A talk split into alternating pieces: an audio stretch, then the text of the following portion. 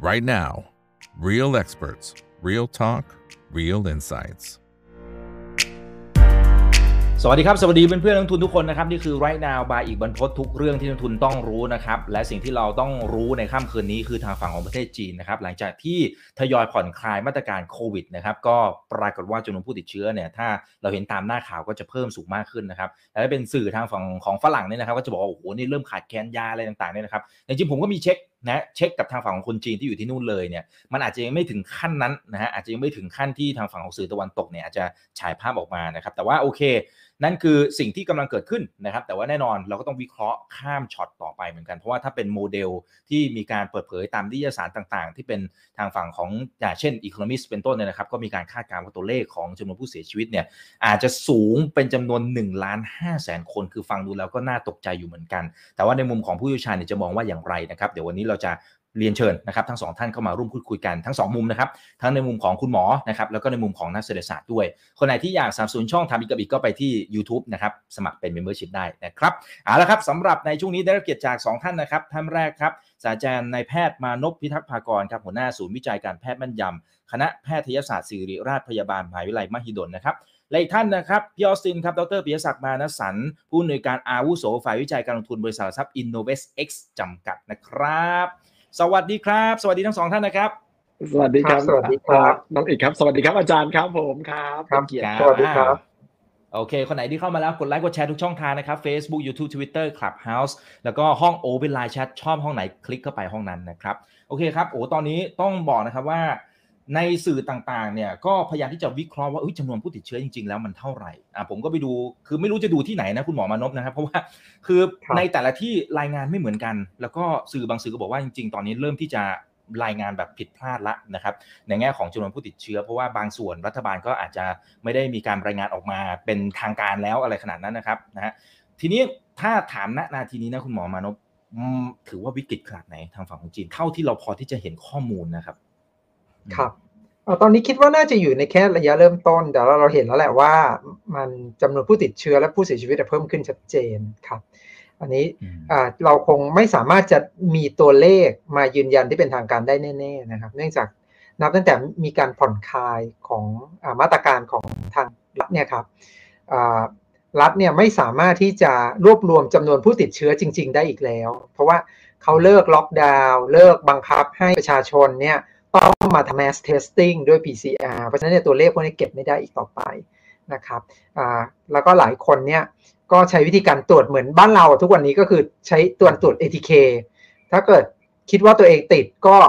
ไม่ต้องรายงานก็ได้ แล้วก็กักตัวอยู่ที่บ้านก็ได้อย่างนี้ครับเพราะฉะนั้นตัวเลขจริง ๆ มันจะเริ่มไม่เห็น แต่ว่าที่ที่เราจะเริ่มเห็นชัดเจนก็คือจำนวนของผู้ที่ป่วยต้องไปโรงพยาบาลเนี่ยครับ จะพบว่าเริ่มมีรายงานข่าวว่าโรงพยาบาลเนี่ยหลายแห่งก็ประสบสภาวะคล้ายๆ กับเราเมื่อปีที่แล้วถ้าจำได้นะครับ ช่วงตั้งแต่เดือนอมีนาเป็นต้นไปจนถึงปลายปีเลยก็คือ โรงพยาบาลเนี่ยเต็มมากด้วยจำนวนคนไข้ที่ติดเชื้อ ที่เป็นโควิดมาด้วยความหนักต่างๆกัน แล้วก็สุดท้ายก็คือข่าวเรื่องอผู้ที่เสียชีวิตแล้วจำเป็นที่จะต้องทำพิธีอย่างเงี้ครับ เช่นอ่าเผาศพหรือฝังศพอย่างเงี้ยครับยอดของผู้ที่ต้องอาเข้ารับการฝังหรือเผาเนี่ยมันเพิ่มขึ้นหลายเท่า เทียบกันกับอ่าพื้นฐานยอดที่จะต้องมีคนนะเกิดแก่เจ็บตายเป็นเรื่องธรรมดาเนี่ยครับอายอดผู้เสียชีวิตที่รอคิวเนี่ยมันเยอะขึ้นชัดเจนครับแต่ตัวเลขจริง ๆ ก็คงจะอ่าคาดเดาไม่ได้ครับ ครับโอเค คือถ้าเทียบกับในบ้านเรามันมันก็มุมหนึ่งนะครับ แต่ว่าถ้าสมมติว่าเทียบในเชิงของจำนวนประชากรที่เยอะมากๆครับคุณหมออ่ามันครับอาจจะคล้ายๆกับอินเดีย หรืออินโดนีเซียที่อยู่ช่วงหนึ่งที่อื้อหือหนักแบบสุดเลยไหมครับ ที่แทบจะใบไม้ร่วงเลยฮะอืมคือจริงๆก็มีความเป็นไปได้นะครับเพียงแต่ว่าลักษณะของการระบาดเนี่ยเรายังบอกไม่ได้ว่าการระบาดเนี่ยมันเริ่มไปที่ไหนบ้าง เราทราบแต่ข่าวเนาะเพราะว่าเป็นคนนอกประเทศเนี่ยเราก็ต้องอาศัยการติดตามข่าวอ่า เอาจากสื่อต่างๆ เพราะว่าอรอบนี้การระบาดเนี่ยเกิดขึ้นที่เมืองใหญ่พร้อม ๆ กันหลาย ๆ ที่นะครับ เราจะได้ยินก่อนหน้านี้ก่อนที่จะเลิกการผ่อนคลายเนี่ยเราพบว่าต้องมีการล็อกดาวน์ในบางโรงงานใช่ไหมครับมีการล็อกดาวน์ในบางเขตของแต่ละเมือง แล้วก็ไปจนถึงเมืองใหญ่อย่างเช่นปักกิ่งอย่างเงี้ยครับที่มีการระบาดชัดเจนฉงชิ่ง มีการระบาดชัดเจน ซึ่งพวกนี้เป็นเมืองที่มีประชากรหลักเนี่ยสิล้านขึ้นหมด นะครับ แต่ว่าเราบอกไม่ได้แล้วนะตอนนี้ว่ามันได้กระจายไปที่เมืองอื่น ๆ นอกเหนือจากเมืองใหญ่ที่มีรายงานมาก่อนหน้านี้หรือเปล่าครับ อันนี้ทำให้รูปแบบของการการระบาดเนี่ยทำให้จำนวนของผู้ติดเชื้อหรือผู้ป่วยผู้ป่วยหนักเนี่ย มันอาจจะไม่สามารถทำนายได้ว่ามันจะกระจายไปพร้อมกันทั่วประเทศคล้าย ๆ กับช่วงที่เดลต้าระบาดในในประเทศอื่น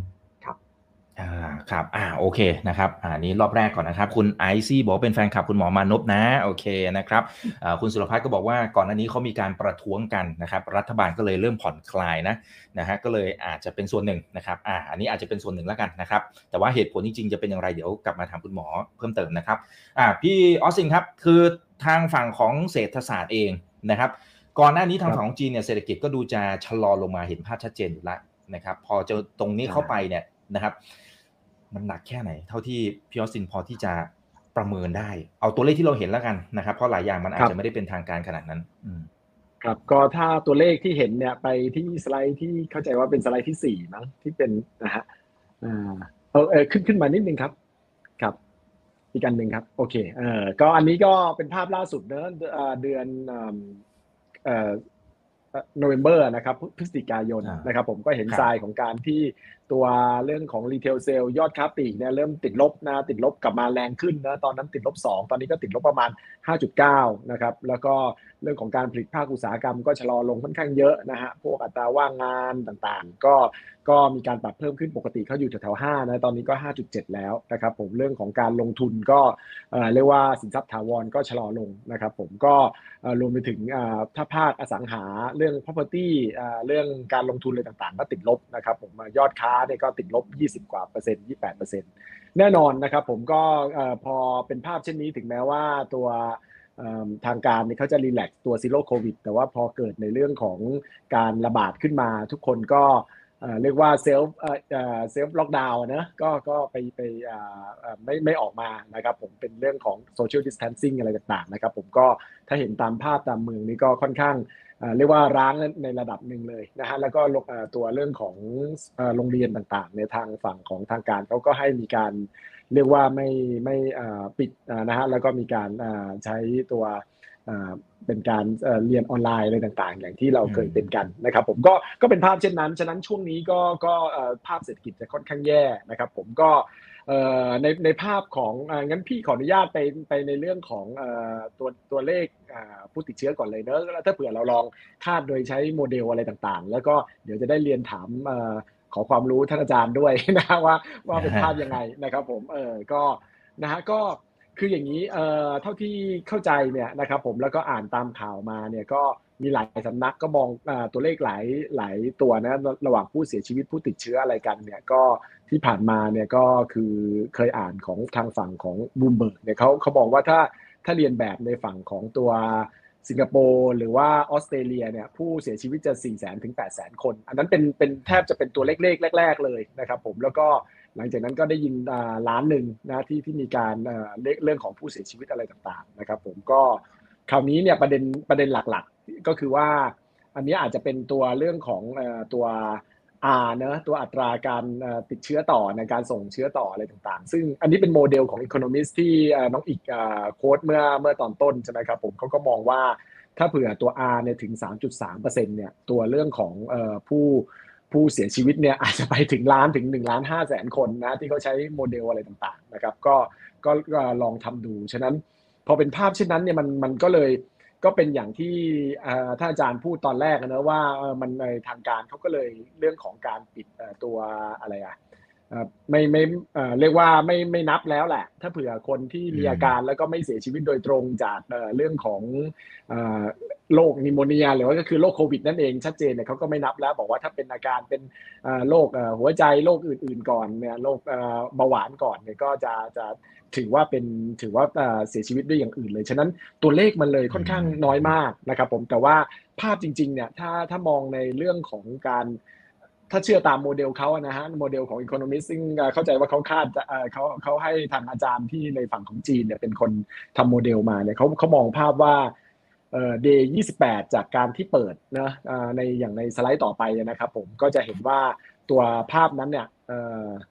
เนี่ยในซ้ายมือนะครับก็คือคนติดเชื้อจะถึง 300ถึง400 ล้านคนอันนี้ต้องเรียนถามอาจารย์ว่ามันมันเป็นจริงแค่ไหนนะครับผมนะแล้วเขาก็ทำโมเดลก็คือลงลึกไปในแง่ของตัว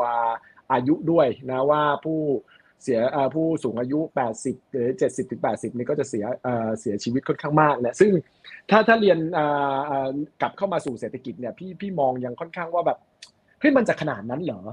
พอยคือว่าหลังๆเนี่ยเราก็เห็นว่าจีนเขาก็เร่งฉีดวัคซีนมากขึ้นใช่ไหมประมาณ 80 กว่าเปอร์เซ็นต์ของผู้สูงอายุเนี่ยก็ก็ได้รับการฉีดเข็ม 3 แล้วนะฮะแล้วก็นอกจากนั้นก็ยังมีการให้ยาอะไรอะเรียกว่า อนุญาตให้ขายยารักษาโควิดใช่ไหม Paxlovid มั้งใช่ไหมตัวนี้ในในในตัวแพลตฟอร์มของทางฝั่งของด้านสาธารณสุข รวมไปถึงเรื่องของการทำ social distancing ที่เราเห็นกันเนี่ยพี่มองภาพว่ามันอาจจะไม่ถึงขนาดนั้นนะ แต่ก็ไม่ไม่รู้เหมือนกันนะฮะมันมันก็อาจจะหรือว่าอีกในหนึ่งเขาจะเป็นในเรื่องของการที่จะเป็นการทำให้เกิด herd immunity หรือเปล่านะ คืออะก็ ปล่อยให้ระบาดกันเลยให้รักษาตัวกันเองอะไรกันเองอะไรอย่างนี้หรือเปล่า ซึ่งถ้าเป็นภาพนั้นเนี่ยจะกลับมาตอบคำถามน้องอีกที่เศรษฐกิจว่า เอ้ย ในช่วงนี้เนี่ย มันอาจจะแย่อยู่ใช่ไหมแต่ว่าวันว่าคนเริ่มมีการติดมากขึ้นหรือมากขึ้นอะไรต่างๆเนี่ยต่อไปตัวเลขมันเศรษฐกิจมันก็จะคือวันว่าคนเริ่มมั่นใจมากขึ้นในการดำเนินชีวิตอะก็จะออกมามากขึ้น คืออย่างตัวเลขเมื่อกี้นี้ที่ที่เรียนไปเนี่ยมันคือมีส่วนหนึ่งก็คือมีตัวเลขเรื่องพวกภาคอสังหาใช่ไหมยอดขายที่ลดลงมาก เรื่องการลงทุนที่ลดลงมาก ก็มันติดโควิดกันอยู่อะใครจะออกไป ออกไปดูบ้านใช่ไหมใครจะออกไปสร้างตัวโครงสร้างพื้นฐานอะไรต่างๆ ตัวตัวพัฒนาโครงการอะไรต่างๆ แต่ว่าวันว่าเฮ้ยมันได้ระดับหนึ่งแล้วเลตเซสมมุติว่าถ้าถ้าเป็นมุมมองพี่อาจจะสักเดือนกุมภามีนาอะไรเงี้ยอันเนี้ย มันอาจจะมีเริ่มเริ่มเริ่มดีขึ้น ฉะนั้นตัวเลขเศรษฐกิจต่อไปเนี้ย ถ้าตามที่น้องถามเนี่ย พี่มองว่าเฮ้ยมันยังจะมันจะยังแย่อยู่ แล้วก็อาจจะดูไม่ค่อยน่าสดใสเลยนะครับ ผมอันนี้อันนี้เรียนเบื้องต้นก่อนละกันครับผมครับครับอืมครับอ่างั้นงั้นเชื่อมไปที่คุณหมอมานพเลยนะครับ ว่าจำนวนของผู้ติดเชื้อเมื่อกี้ที่ที่พี่ออสซิน mention ถึงตัวโมเดลตรงเนี้ยสามสี่ร้อยล้านคนนะแล้วจำนวนผู้ติดผู้เสียชีวิตเนี่ยเป็นหลักล้านห้าแสนคนเนี่ยในทางในทางทฤษฎีแล้วกันคือเราไม่อยากให้มันเกิดนะครับ มันมีความเป็นไปได้มากน้อยแค่ไหนนะและด้วยมาตรการของทางฝั่งของจีนเนี่ยตอนนี้ที่เขาอ่าให้ home isolation นะฮะคน work from home อะไรว่ากันไปเนี่ยนะฮะมันพอที่จะชะลอไม่ให้เกิดภาพที่มันเลวร้ายที่สุดได้ไหมครับ หรือเขาต้องทำอะไรเพิ่มเติมครับครับโมเดลก็คือโมเดลนะครับ ต้องบอกก่อนนะครับ โมเดลมันก็ขึ้นกับการทำทำนายโดยสมมุติฐานว่าจะเกิดอะไรขึ้นบ้าง หรือว่าณตอนนั้นเนี่ยมีการบริหารจัดการอย่างไร เป็นไปได้ไหมก็ผมคิดว่าตัวเลขนี้เป็นตัวเลขซึ่งเขาคาดการอยู่ว่าถ้าเกิดเขาปล่อยให้มีการระบาดโดยที่ไม่ได้มีมาตรการอะไรควบคุม แล้วก็พฤติกรรมยังเหมือนเหมือนเดิม การฉีดวัคซีนก็ยังเหมือนเหมือนเดิมอย่างเงี้ยครับเราจะได้เห็นคนเสียชีวิตเกินล้านได้นะล้านถึงล้านห้าแสนคน มีความเป็นไปได้ครับ แล้วก็จำนวนผู้ติดเชื้อก็อาจจะขึ้นไป 3-400 ล้าน หรือแม้กระทั่งอาจจะมองไปถึงสิ้นปีหน้าเนี่ยก็คืออาจจะถึง 600 เลยก็ได้ก็คือ จะทำให้คนส่วนใหญ่สุดท้ายติดเชื้อ แล้วก็การระบาดก็จะสงบลง คือถ้าเป็นแบบนั้นเนี่ยก็จะนำมาซึ่งความสูญเสียเยอะมาก แต่ว่าก็เป็นปกตินะครับ พอสถานการณ์มันเป็นสถานการณ์จริงขึ้นมาแล้วเนี่ยก็ต้องมีการปรับตัวครับ ไม่ว่าจะเป็นทั้งประชาชนเองก็พอมันมีข่าวผู้เสียชีวิตเยอะ ๆ หรือว่ามีข่าวการติดเชื้อเกิดขึ้นอย่างเงี้ยครับ คนก็ไม่ออกมาข้างนอก อีกด้านหนึ่งก็ในแง่ของการพยายามจะ เดิมปฏิเสธการฉีดวัคซีนตอนหลังก็เริ่มเห็นพอข่าวไม่ค่อยดี คนก็ยินยอมจะไปฉีดวัคซีนเยอะขึ้นอะไรอย่างเงี้ยครับ มันก็จะช่วยทำให้เปลี่ยนดินามิกของของโมเดลของพวกนี้อยู่แล้ว ทีนี้มันก็มีคนที่พยายามจะคาดการณ์ว่าเออถ้าเกิด the best case นะถ้าปล่อยให้เกิดอย่างนี้เกิดขึ้น best case ประมาณสักเท่าไหร่ แล้วก็ worst case ประมาณเท่าไหร่ เราก็รู้ว่า worst case ประมาณล้านห้าเนาะถ้าเกิดไม่ทำอะไรเลยก็ประมาณนี้นะครับ best case เนี่ย คนก็ยังมองก็ยังคงเป็นหลักแสนอยู่นะครับหลักแสนอยู่ อาจจะสัก 3 0 0แสนขึ้นไปนะครับจนถึง 5 0 0แสนคนที่จะต้องมีคนที่เสียชีวิตจากโควิดนะครับส่วนตัวเลขทางการก็คงคงไม่มีทางจะเกิดขึ้นหรือว่าได้ถึงขนาดนั้นแน่นอน เพราะว่าเราจะเห็นเลยว่ากระบวนการการติดตามของพวกนี้มันเป็นไปได้ยากมากหรือเป็นไปไม่ได้แล้ว ทันทีที่มีการปล่อยให้ให้ การติดเชื้อเกิดขึ้น แล้วก็ไม่มีการควบคุมอีกต่อไปนะครับเราเห็นอย่างเรารู้สถานการณ์จริงก็มีคนติดเชื้อมีคนเสียชีวิตเยอะขึ้นแต่ว่าจริงๆตัวเลขยอดผู้ติดเชื้อที่รายงานมาเนี่ยมันลดลงเรื่อยๆ อย่างกราฟของอร์เตอร์สติงก็เห็นอยู่ว่าด้านขวามืออย่างเงี้ยอันนี้เป็นกราฟทางการนะกลายเป็นแบนราบเหมือนเดิมแล้วอะไรอย่างเงี้ยจริงๆแล้วสถานการณ์ไม่ไม่ใช่แบบนั้น ครับครับ แต่ด้วยความที่ถ้าติดตามตามหน้าข่าวเนี่ยเราจะยังไม่เห็นว่าเขาใช้ mRNA คือบางส่วนในคนจีนเนี่ยอันนี้ถ้าตามข่าวประมาณ 4 วันที่แล้วนะฮะเขาบอกว่ามีบางส่วนไปที่มาเก๊านะเพื่อไปฉีด mRNA นะแต่โดยภาพรวมทั้งประเทศเนี่ยอาจจะยังไม่ได้เห็นตรงนี้นะครับถ้ามันไม่ได้มีการฉีดหรือไม่ได้มีการ approve ตรง mRNA มันอาจจะไม่สถานการณ์หนักกว่านี้ไหมฮะหรือหนักแค่ไหนจริงๆมันก็หนักหนักอยู่แล้วเนาะคือคือ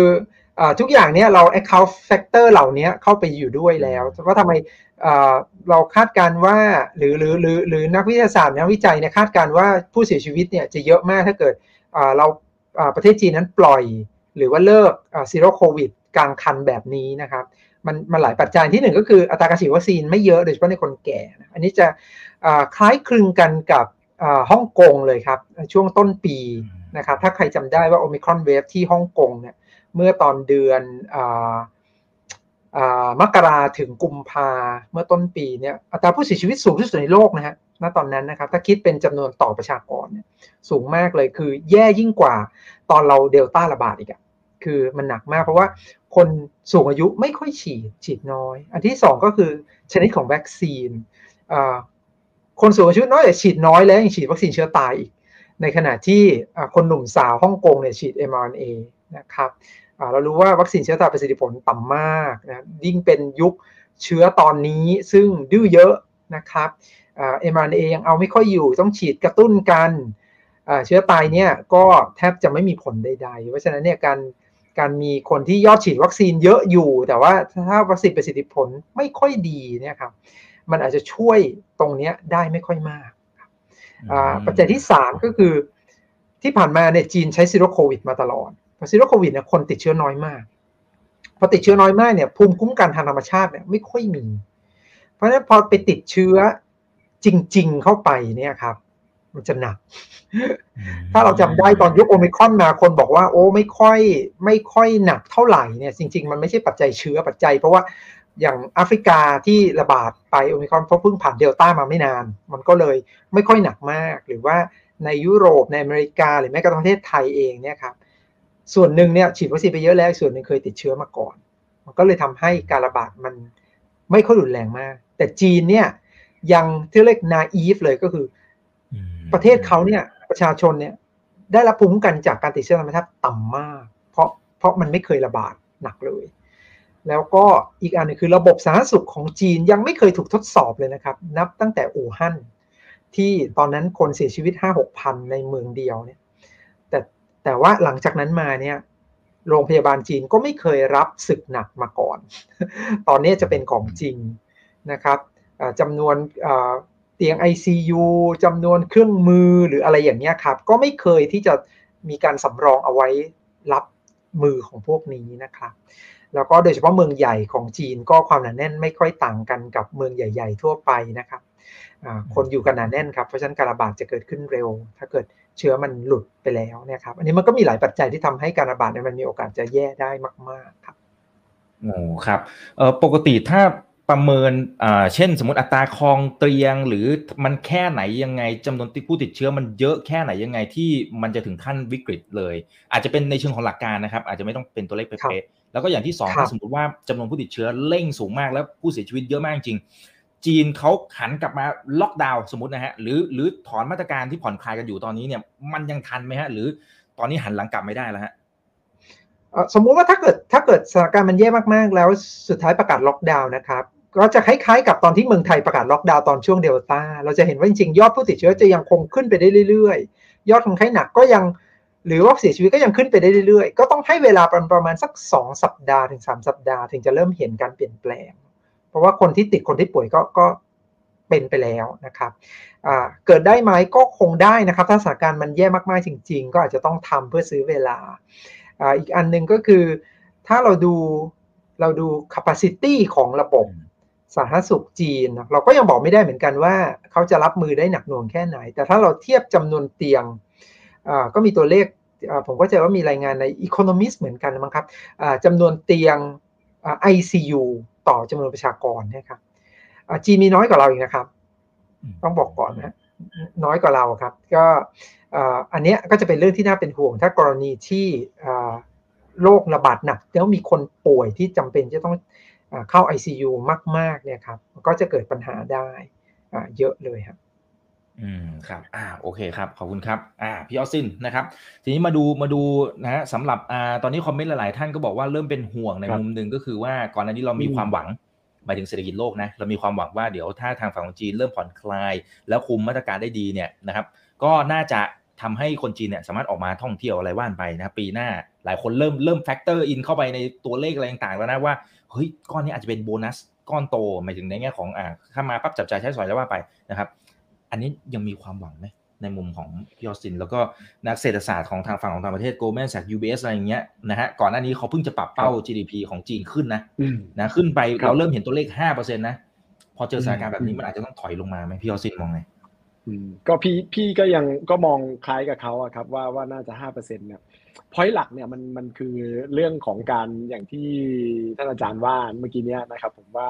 เฮ้ยถ้าเผื่อปล่อยให้ติดไปเลยอะไรต่าง ๆ เนี่ยมันอาจจะ มันอาจจะเร็วไหม แต่ว่าคนเสียชีวิตก็จะจะเยอะหรือเปล่านะครับผมก็อันนี้เป็นเป็นประเด็นหนึ่ง ซึ่งถ้าเผื่อมันปิดติดเร็วแล้วก็หมายถึงเหตุการณ์ผ่านไปเร็วขึ้นเนี่ยการที่จะเรียกว่าการหมายถึงการที่เปิดประเทศเปิดเมืองอย่างจริง ๆ จังๆ มันก็ได้มากขึ้น อย่างในภาพเนี่ยอันนี้คือสถานการณ์ที่พี่คาดการไว้สำหรับปีปีหน้านะครับผมซึ่งซึ่ง ตอนนั้นเนี่ยมองภาพว่าเป็นไปได้ว่าเขาจะเปิดในไตรมาสที่2นะครับผมที่ที่แบบเปิดได้อย่างชัดเจนนะนะซึ่งตอนนั้นเนี่ยภาพเศรษฐกิจมันจะดีขึ้นตรงที่ว่าวันว่าเขาเปิดเนี่ยคนที่เคยมีเงิน แล้วก็อยากที่จะจับจ่ายและยังไม่ได้จับจ่ายเนี่ยก็ก็จะออกมา พี่ก็ไปคำนวณตัวเรื่องของเงินออมเนี่ยคือโลกทั้งโลกเนี่ยมันเหมือนอย่างนี้หมดคือในช่วงที่เป็นโควิดใช่ไหมก็มีการล็อกดาวน์ไป ถ้ารัฐบาลอย่างในอเมริกาเนี่ยให้เงินอย่างมหาศาลใช่ไหมครับผมเขาเขาก็จะมีเงินออมเก็บไว้ค่อนข้างเยอะที่ประมาณหนึ่งเกือบเกือบสองล้านล้านของของของบ้านเขาเนี่ยนะประมาณ 10% GDP ของจีนเนี่ยไม่ได้ให้เงินมาก แต่ว่าคนที่ยังมีเงินเดือนเป็นเป็นมนุษย์เงินเดือน หรือว่ามีรายได้ประจำเนี่ยก็ มีเงินแต่ว่าไม่ได้ใช้จ่ายเนี่ยก็เม็ดเงินพี่ลองไปคำนวณมาที่เรียกว่าเงินออมส่วนเกินนี่ประมาณ 5.86 ล้านล้านหยวนหรือประมาณ 3.4% GDP ซึ่งตัวนี้เนี่ยมันจะ unleash once ว่าตัวหรือว่ามันจะคนจะออกมาใช้ใช้จ่ายเนี่ยแหละหลังจากที่มีการเเรียกว่าเปิดเมืองนะครับผมอย่างกราฟสุดท้ายที่เป็นขวามือล่างเนี่ยนะเราดูในเรื่องของตัวเงินฝากเทียบกับสินเชื่อ มันไม่เคย แทบจะไม่เคยเลยที่สินเงินฝากในสูงกว่าสินเชื่อนะการเติบโตสูงกว่ามันแปลว่าคนเรียกว่าคนอัตราการออมมันมันเพิ่มขึ้นมาก พี่ก็ไปคำนวณมาโดยใช้ตัวตัวเรื่องของเทียบกับเทรนแนวโน้มอะไรมันอะไรเงี้ยแล้วก็ได้มาตัวเลขที่ที่เรียนไปว่า 3.4% GDP เนี่ยซึ่งตัวเนี้ยมันจะไปบูสต์ทำให้เศรษฐกิจในไตรมาสที่ 2 ของจีนเนี่ยออกมาค่อนข้างดี อันนี้คือ assumption ที่ที่เรามองไว้เดิมนะครับผมถ้าในสไลด์ต่อไปเนี่ยจะเห็นภาพ อย่างเช่นเนี่ย นะฮะก็คือก็คือไอตัวเส้นสีฟ้าที่ข้างบนที่ 6.7 เนี่ย อันนี้คือคือไตรมาสที่ 2 ของปีปีหน้านะครับผมก็จะเห็นการที่ฟื้นค่อนข้างแรงจากเรื่องของการที่พอเปิดเมืองคนออกมาใช้จ่าย แล้วมันก็ได้ผลจากเรื่องของฐานต่ำในปีไตรมาสสปีที่แล้วด้วยซึ่งเศรษฐกิจเกือบติดลบอะใช่ไหมเพราะว่าเขาล็อกดาวน์ตัวเซี่ยงไฮ้อะไรต่างๆ ฉะนั้นพอเป็นภาพเนี้ยพี่ก็เลยมองภาพว่าเฮ้ยมันมันก็ยังเป็นไปได้ ดีไม่ดีนะครับผม อันนี้อันนี้อาจจะเป็นมุมมองส่วนตัวแล้วก็อาจจะเรียนถามอาจารย์ด้วยว่าแบบคือ once ว่าเขายิ่งเรียกว่ายังไงอะคือคือเปิดแบบเราก็เซอร์ไพรส์ในฐานะนักเศรษฐศาสตร์นะก็แบบก็เซอร์ไพรส์ว่าเฮ้ยน่าจะค่อยๆเปิดค่อยๆเปิดนี่อยู่ๆพึบเลย แทบจะทุกอย่างไม่ต้องตรวจไม่ต้องอะไรต่างๆเลยมันก็มันก็ติดกันไปเลยเนี่ย ซึ่งพอเป็นภาพเช่นนี้เนี่ยมันคนมันจะ expose ต่อไวรัสเร็วขึ้นไหม มันอาจจะมีความเรียกว่าเป็นภูมิต้านทานมากขึ้นอะไรต่างๆ มากขึ้น แล้วเขาก็สามารถที่จะออกมาใช้ชีวิตได้เร็วขึ้นไหม เพราะว่าที่พี่คิดอย่างนี้อย่างหนึ่งคือมันมีทามมิ่งที่สำคัญก็คือในเดือนมีนาคมใช่ไหมครับ มันจะมีการประชุมตัวเรื่องของสภาประชาชนใช่ ซึ่งอันเนี้ยจะเป็นของจริงที่สีจิ้นผิงเขาจะได้รับการต่อยุเป็นเป็นสมัยที่3ใช่ไหมเมื่อเดือนตุลาเนี่ยเป็นประชุมพรรคคอมมิวนิสต์แต่โอเคมันก็เหมือนกันแหละ ก็ฉะนั้นก่อนอีเวนต์ใหญ่เนี่ย เออเขาคงอยากที่จะทำให้มันให้ให้ให้เรื่องนี้มันจบหรือเปล่าพอวันว่าเรื่องนี้มันจบก็เลยเปิดกันขนาดนี้เลยหรือเปล่าอะไรต่างๆ แต่ว่าโอเคไอไอประเด็นที่ว่ามันเขาเรียกอะไรอะมันมันไอความไม่พร้อมของจำนวนเตียง ความเรื่องของการที่แบบไม่ได้ให้ตัวเอ่อ facility หรือว่าเครื่องไม้เครื่องมือให้กับระบบสาธารณสุขอย่างเพียงพอเนี่ยนี่อันนี้ก็เป็นก็ยอมรับว่าเป็นความเสี่ยง แต่ว่าเขากล้าเบ็ดตรงนี้หรือเปล่า อันนี้พี่ก็ยังสงสัยอยู่นะแต่ณภาพเบื้องต้นเนี่ยมันมันก็ มันมันทำให้คิดอย่างนั้นได้ ซึ่งถ้าเป็นเช่นนั้นจริงอะดีไม่ดีเศรษฐกิจมันอาจจะดีขึ้นตั้งแต่จริงๆ ก็คืออาจจะไตรมาสสองแหละเพราะว่าถ้าล็อกดาวน์ถึงสิ้นไตรมาสแรกใช่ไหมแล้วก็พอไตรมาสสองเริ่มเปิดก็อาจจะเห็นภาพที่ค่อนข้างดีขึ้นมามากต้นต้นไตรมาสสองก็เป็นไปได้นะครับผมก็คือค่อนข้างยังเชื่ออย่างนั้นอยู่ แล้วก็เชื่อว่าเนี่ยก่อนตอนนี้ไปในไตรมาสหนึ่งเนี่ยตัวเลขจะแย่มาก แล้วหุ้นเนี่ยจะเอ่อหรือว่าพวกเอ่อนักลงทุนต่างๆเนี่ยจะกังวลละ จะจะมีความสงสัยในในภาพอย่างเงี้ย แต่ว่า once ว่าคือไม่รู้มองโลกในแง่ดีหรือเปล่านะครับวันนี้ก็ก็อาจจะเอ่อนะก็คือว่ามองภาพว่าเฮ้ยถึงแม้ว่าตอนนี้มันจะเป็น darkest คือคือมัน dark มันแบบโอ้โหมันแย่ไปหมดอะไรเงี้ยมันก็จะเหมือนบ้านเราตอนที่พอ once ว่าเปิดหลังจากตัวเดลต้าใช่ไหม เดลต้ามันประมาณกันยาพอตุลาพฤศจิกาอะไรเนี่ยก็พอเริ่มระดับคลี่คลายระดับหนึ่งก็เริ่มเปิดเพราะเปิดตอนนั้นถ้าจำกันได้ศบคอะไรมีให้เป็นสีโค้ดเมืองอะ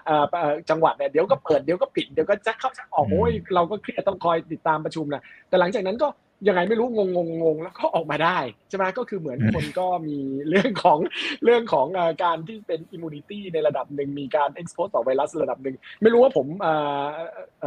มองภาพที่เป็นในนั้นหรือเปล่านะครับ เป็นเป็นแบบในแง่ดีหรือเปล่านะครับท่านอาจารย์แต่ว่าก็ก็เออมันมันเป็นภาพอย่างนั้นได้หรือเปล่า ถ้าเป็นอย่างนั้นเนี่ยมีสิทธิ์หรือเปล่าว่าเขาจะเปิดสามารถเปิดได้ในเดือนมีนาคมอย่างที่ว่ารวมไปถึงเรื่องของการที่ ผู้เสียชีวิตเนี่ยยังยังสงสัยอยู่แต่ถ้าเผื่อมันโอ้โหมันมันเป็นล้านล้านคนก็สีจิ้นผิงก็ต้องคิดหนักเหมือนกันนะ เพราะว่าแต่ก่อนซีโร่โควิดในเหตุผลหลักของเขาก็คือเขาไม่ต้องการที่อยากจะให้คนเสียชีวิตใช่ไหมเออแต่ตอนนี้ก็คือเปิดอย่างนี้มันก็คือต้องแลกกับคนเสียชีวิต แล้วเยอะถึงระดับล้านห้าเนี่ยเออถึงแม้ว่าเป็นสัดส่วนต่อประชากรมันก็มันก็กลางๆนะ แต่ว่า เอ่อพอมาเป็นเอ่อมามาเป็นภาพอย่างนี้มันก็แบบมันก็เสียวใจเหมือนกันใช่เป็นจำนวนก็ก็เสียวเหมือนกันครับ ผมก็ก็อันนี้อันนี้เรียนถามด้วยครับผมครับครับครับคุณหมอว่ายังไงครับ มันทำให้เกิดเอ่อ herd immuni อะไรนะ herd immunity เร็วขึ้นไหมฮะครับครับ immunityครับคือ herd immunity คงคงสุดท้ายก็คงต้องเกิดนะครับ แต่ว่าจะใช้เวลานานเท่าไหร่ก็อีกเรื่องหนึ่งแต่ว่าผมคิดว่าอันนี้ก็เป็นลักษณะปกติทางธรรมชาติของการระบาดเนาะ การระบาดยิ่งหนักหน่วงนะครับ จริง ๆ มันจะจบเร็ว ถ้าเราเห็นเนี่ยประเทศเราเองเนี่ยแต่ละ wave เนี่ยครับจริงๆเนี่ยเรากินเวลานานกว่าต่างประเทศเยอะนะถ้าเทียบกันกับการระบาดเป็น wave ของยุโรปหรือว่าอเมริกาเนี่ยครับเขากินเวลาประมาณสักสามเดือนเนี่ยจริงๆก็หักหัวลงหมดเรียบร้อยกลับมาเหมือนเดิมแล้ว แต่ว่าในช่วงที่มันแย่มันแย่มากเลยนะครับ มันแย่มากเลย ของเราเนี่ยจริง ๆ แล้วเนี่ยฐานเรากว้างมากเลย เพราะเรา ขยักไปขยักมาปิดทีละนิดทีละหน่อยอะไรเงี้ยครับแล้วก็เปิดก็เปิดทีละหน่อยตอนที่ยังไม่ได้เปิดเต็มที่เนาะเพราะฉะนั้นเนี่ยฐานเราอะจะกว้าง จะกว้างมากกว่าจะจบจริงในแต่ละ wave ครับถ้าจีนปล่อยเสรีเลยเนี่ยครับโอ้เวลา dark มันจะ dark มากเลย ตอนนี้ยังไม่ dark เลยนะครับ ต้องบอกก่อนนะนี่มันแค่เพิ่งเริ่มครับ ถ้าตามธรรมชาติเนี่ยครับ อันนี้เพิ่งเริ่มเองครับ peak จริง ๆ ถ้าจะปล่อยเสรีแล้วแย่เนี่ยครับผมว่าหลังตรุษจีนไปแล้วอะครับ มันจะแย่มากกุมภาประมาณนั้นใช่ไหมฮะกุมภาใช่ครับ เพราะมันจะเพิ่มขึ้นเรื่อยๆครับ แล้วก็เนื่องจากหน้าหนาวจะเป็นช่วงเวลาที่คนอยู่ในบ้านอยู่อินดอร์เยอะ การระบาดเนี่ยมันจะเกิดขึ้นกับคนที่อยู่ร่วมกันหนาแน่นอย่างเงี้ยครับ มันจะบาดหนักมาก แล้วก็ถ้ามันก็จะจบก็ หลังมีนาก็จะเริ่มลดลงอะไรอย่างเงี้ยครับ อันนี้มีโอกาสเป็นไปได้ครับ ครับครับถ้าเกิดมีมาตรการอะไรระหว่างทางมันก็อาจจะทำให้ฐานของยอดขาขึ้นกับขาลงมันกว้างขึ้นอีกหน่อยครับอ่ามันอาจจะขยายไปนะครับ โอเคอะทักทายหนึ่งพันท่านนะ กดไลค์กดแชร์ทุกช่องทางด้วยนะครับ คุณอานนท์สงสัยเหมือนผมครับ คุณหมอมนพนะฮะบอกว่าถ้าจีนสมมติเขาเปิดประเทศนะนะฮะแล้วทางฝั่งของจีนเองอาจจะมีการเดินทางนู่นนี่นั่นว่านไปเนี่ยนะครับ มีโอกาสที่เกิดการระบาด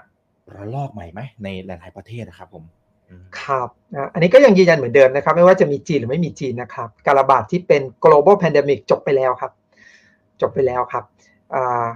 สิ่งที่เกิดขึ้นณตอนนี้บ้านเราหรือว่าประเทศอื่นๆเนี่ยคือเป็นสิ่งที่เรียกว่า local epidemic ก็คือการระบาดเกิดขึ้นเป็นระลอกประเทศใครประเทศมัน แต่ละคนมีเวฟมีเฟสต่างกัน บางคนขาขึ้น บางประเทศขาลงนะครับ อันนี้เหตุผลเพราะว่าเชื้อ ที่การระบาดของแต่ละประเทศตอนนี้แต่ละประเทศมีสายพันธุ์ของตัวเอง ที่เป็นสายพันธุ์หลัก ไม่ค่อยเหมือนกันเท่าไหร่การฉีดวัคซีน การกระตุ้นแต่ละประเทศก็มีลักษณะหรือมีช่วงเวลาไม่เหมือนกันนะครับเพราะฉะนั้นเนี่ยรอบของการระบาดแต่ละคนก็จะต่างๆกัน แต่อย่างน้อยเนี่ยครับแต่ละประเทศเนี่ยประชาชนส่วนใหญ่ได้รับวัคซีนเข็มกระตุ้นไปแล้วด้วยซ้ำอย่างน้อยหนึ่งเข็มแหละ มันก็เลยทำให้การระบาดมันไม่ได้เกิดขึ้นแบบสมัยเดลต้าที่มันโอ้โหกว่าทั้งโลกประมาณนั้นนะครับ ตอนนี้มันจะเป็นหย่อมๆต่อให้มีคนจีนที่ออกมานะครับ แต่จะไม่เกิดเหตุการณ์การแพร่เชื้อแบบสมัยตอนที่ออกมาจากอู่ฮั่นครั้งแรกแน่นอน เพราะว่าทุกประเทศมีภูมิแล้วนะครับ อย่างมากเราก็ได้เชื้อสายพันธุ์ใหม่มาเท่านั้นเอง ถ้าสายพันธุ์ใหม่มันอาจจะดื้อไปบ้างอาจจะทำให้มีการระบาดระลอกเล็ก ๆ เกิดขึ้น แต่ว่า ก็คงจะไม่ได้กลายเป็นการระบาดใหญ่อีกครับอ่าพออาจารย์คุณหมอพูดถึงสายพันธุ์ใหม่จริงๆมีท่านหนึ่งถามพอดีงั้นเดี๋ยวขอแทรกเลยนะครับ คุณชยานินเนี่ยเขาบอกว่ามันมีโอกาสที่จะคล้ายๆ กับทางฝั่งของอินเดียไหมครับ ที่ในแง่ของอพอมีจำนวนผู้ติดเชื้อตื้อเสร็จปั๊บไอไวรัสตัวใหม่มันกลับร้ายกว่าเดิมอะนะฮะมันอาจจะเกิดภาพนั้นไหมครับ อ๋อจริง ๆ ทุกวันนี้ก็มีอยู่แล้วครับ ไม่ไม่ต้องกังวลนะครับ ว่าจะมีสายพันธุ์ใหม่เกิดขึ้นอีกนะครับ สายพันธุ์ลูกหลานนี้ไม่ต้องตามอีกต่อไปครับแค่ประเทศใหญ่ ๆ ที่มีการระบาดอยู่โซนยุโรปโซนอเมริกา หรือว่าฝั่งเอเชียเองเนี่ยครับก็เกินสิบสายพันธุ์อยู่แล้วนะครับ และแต่ละตัวก็ดื้ออยู่พอสมควรครับอันนี้อาจจะไม่ใช่ประเด็นใหญ่ที่เรากังวล อันนี้จะต่างกันกับยุคภาพจำในอดีตตอนอินเดียนะครับ เพราะตอนนั้นเนี่ย โลกโดยเฉพาะในฝั่งเอเชียเนี่ยครับยังไม่มีการฉีดวัคซีนเลยเพราะว่าระบาดด้วยสายพันธุ์หลักคราวนี้ก็กวาดทั้งโลกหรือว่าทั้งทวีปได้ครับ แต่ตอนนี้ไม่น่าเกิดขึ้นครับครับโอเคครับอ่าขอบคุณครับอ่าเดี๋ยวขอมาพี่ออสซินนะครับ เดี๋ยวขอไล่ดูคอมเมนต์หน่อยตืดๆนี่นะครับเขาบอกว่าแล้วอย่างนี้เรื่องของการส่งออกของบ้านเราอ่าโอเค กับการท่องเที่ยว ซึ่งก่อนอันนี้อ่าการส่งออกจะเห็นภาพชัด นะครับว่าเราเพิ่งพาทางฝั่งของจีนนะครับแต่โอเคการท่องเที่ยวเนี่ยเราเราก็หายไปหลายปีละนะครับสำหรับทางฝั่งของจีนไม่ได้มาบ้านเราเนี่ยนะครับเอ่อแต่สองแต่ท่านนี้บอกว่ามันกระทบไหมไอ้สองเครื่องยนต์นี้ครับก็ แน่นอนตอนนี้ก็ถูกกระทบอยู่ใช่ไหมฮะพอตั้งแต่ก่อนที่เขาจะมีการล็อกดาวน์หรือคลายล็อกดาวน์อะไรต่างๆเนี่ยก็กระทบแล้วการส่งออกจากจากจีนมายังบ้านเราก็ติดลบเดิมทีนี้ในระดับ 20กว่าเปอร์เซ็นต์เลยตอนนี้เหลือประมาณ 7-8เปอร์เซ็นต์นะครับผมแต่ก็ยังติดลบอยู่ ซึ่งonce ว่าภาพมันหายอะก็อย่างที่คุยกันว่า once ว่าการล็อกดาวน์อะไรต่างๆ มันคลี่คลายการผลิตอะไรต่างๆ มันกลับมาแล้วเนี่ยความต้องการในสินค้าของเราก็ค่อยเริ่มกลับเพิ่มขึ้น ซึ่งซึ่งพี่ก็เชื่อว่าน่าจะ น่าจะหลังจากที่เรื่องของการล็อกดาวน์นี้ต่างๆนี่สิ้นสุดลงก็ไตรมาสสองนะครับ ผมก็อาจจะเห็นในเรื่องของจีนเนี่ยกลับมา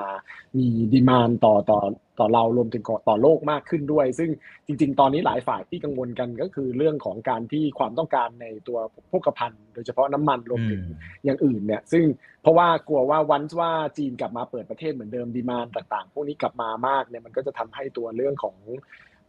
ความต้องการนะครับผมในในพวกอย่างนี้ขึ้นมามาก แล้วก็ทำให้ราคาน้ำมันอาจจะพุ่งขึ้นอีกครั้งอะไรต่างๆนะก็